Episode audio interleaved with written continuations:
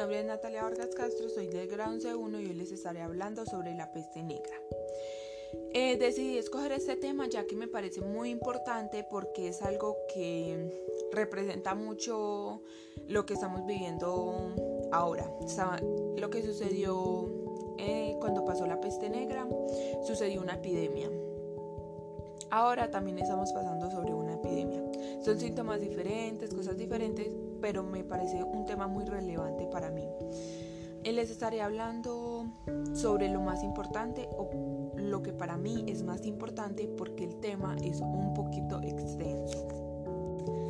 La peste negra, la epidemia más mortífera.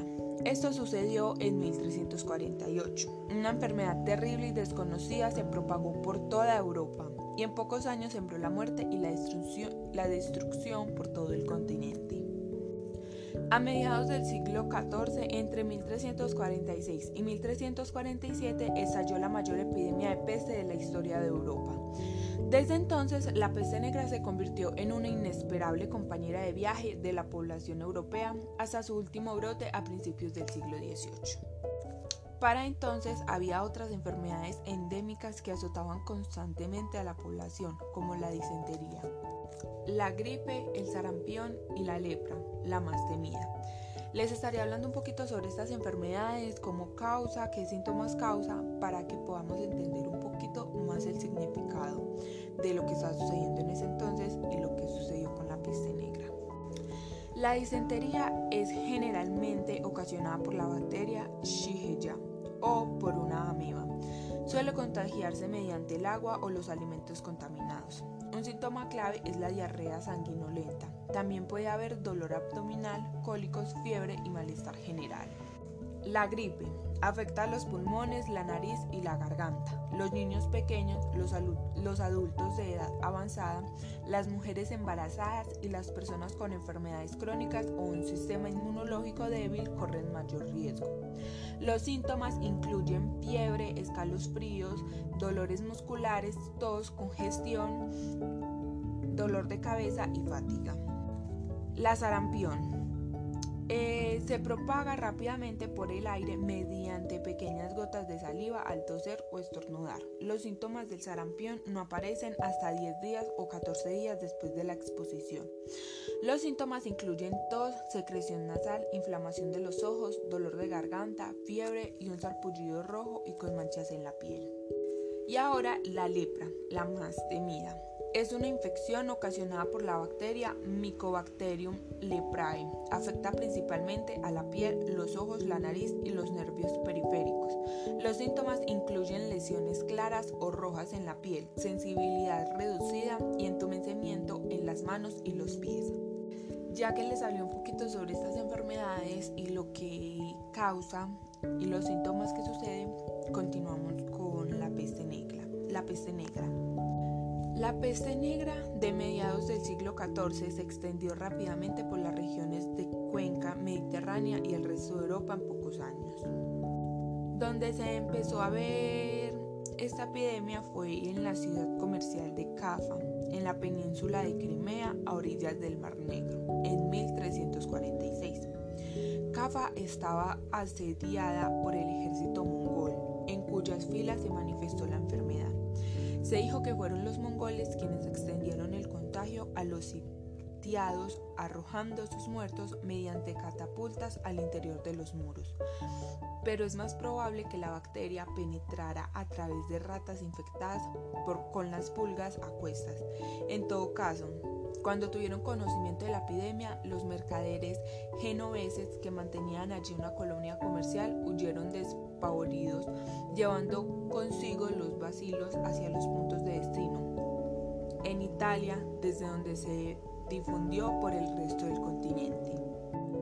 Algunos historiadores proponen que la mortalidad mayoritaria fue la peste neumónica pulmonar y que su transmisión a través del aire hizo que el contagio fuera más rápido. Sin embargo, cuando se afectaban los pulmones y la sangre, la muerte se producía de forma segura y en un plazo de horas, un día como máximo, y a menudo antes de que se desarrollaran la tos exporante que era en el vehículo de transmisión.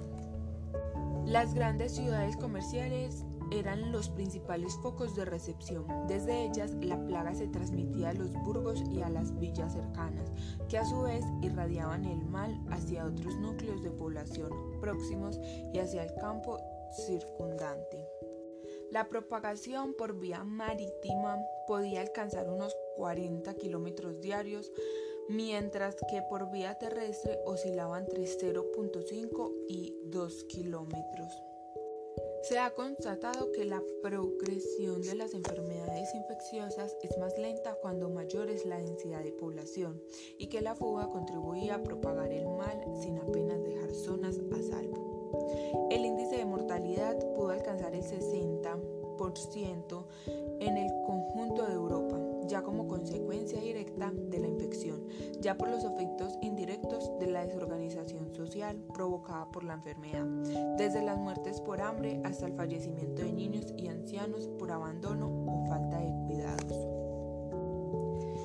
En todos los países de Europa se estaba viendo una cifra muy grande de pérdidas, de fallecimiento. En algunos 60 a 65% de la población, en otros de 50 a 70% de la población, en, algunos de 50 a 60% de la población. Eh, son, o sea, en términos absolutos, los 80 millones de europeos quedaron reducidos a tan solo 30 entre 1347 y 1353. Se estipulaba que esto era un castigo de, de Dios o del mundo porque los humanos o los seres vivos no hemos sabido comportarnos. También está pasando mucho en, este tema de, del coronavirus. Eh, dicen que esto está sucediendo, o sea, nos están castigando porque no, no nos hemos sabido comportar,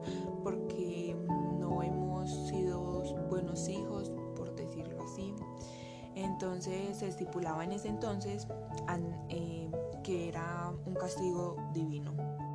Los brotes posteriores de la epidemia cortaron de raíz la recuperación demográfica de Europa, que no se consolidó hasta casi una centuria más tarde, a mediados del siglo XXV. Hubo también una fuerte emigración del campo a las ciudades que recuperaron su dinamismo. Me parece un tema muy importante la peste negra porque aunque hubieron muchas muertes, eh, mucho, o sea, demasiadas, demasiadas muertes en todos los países, se lograron recuperar.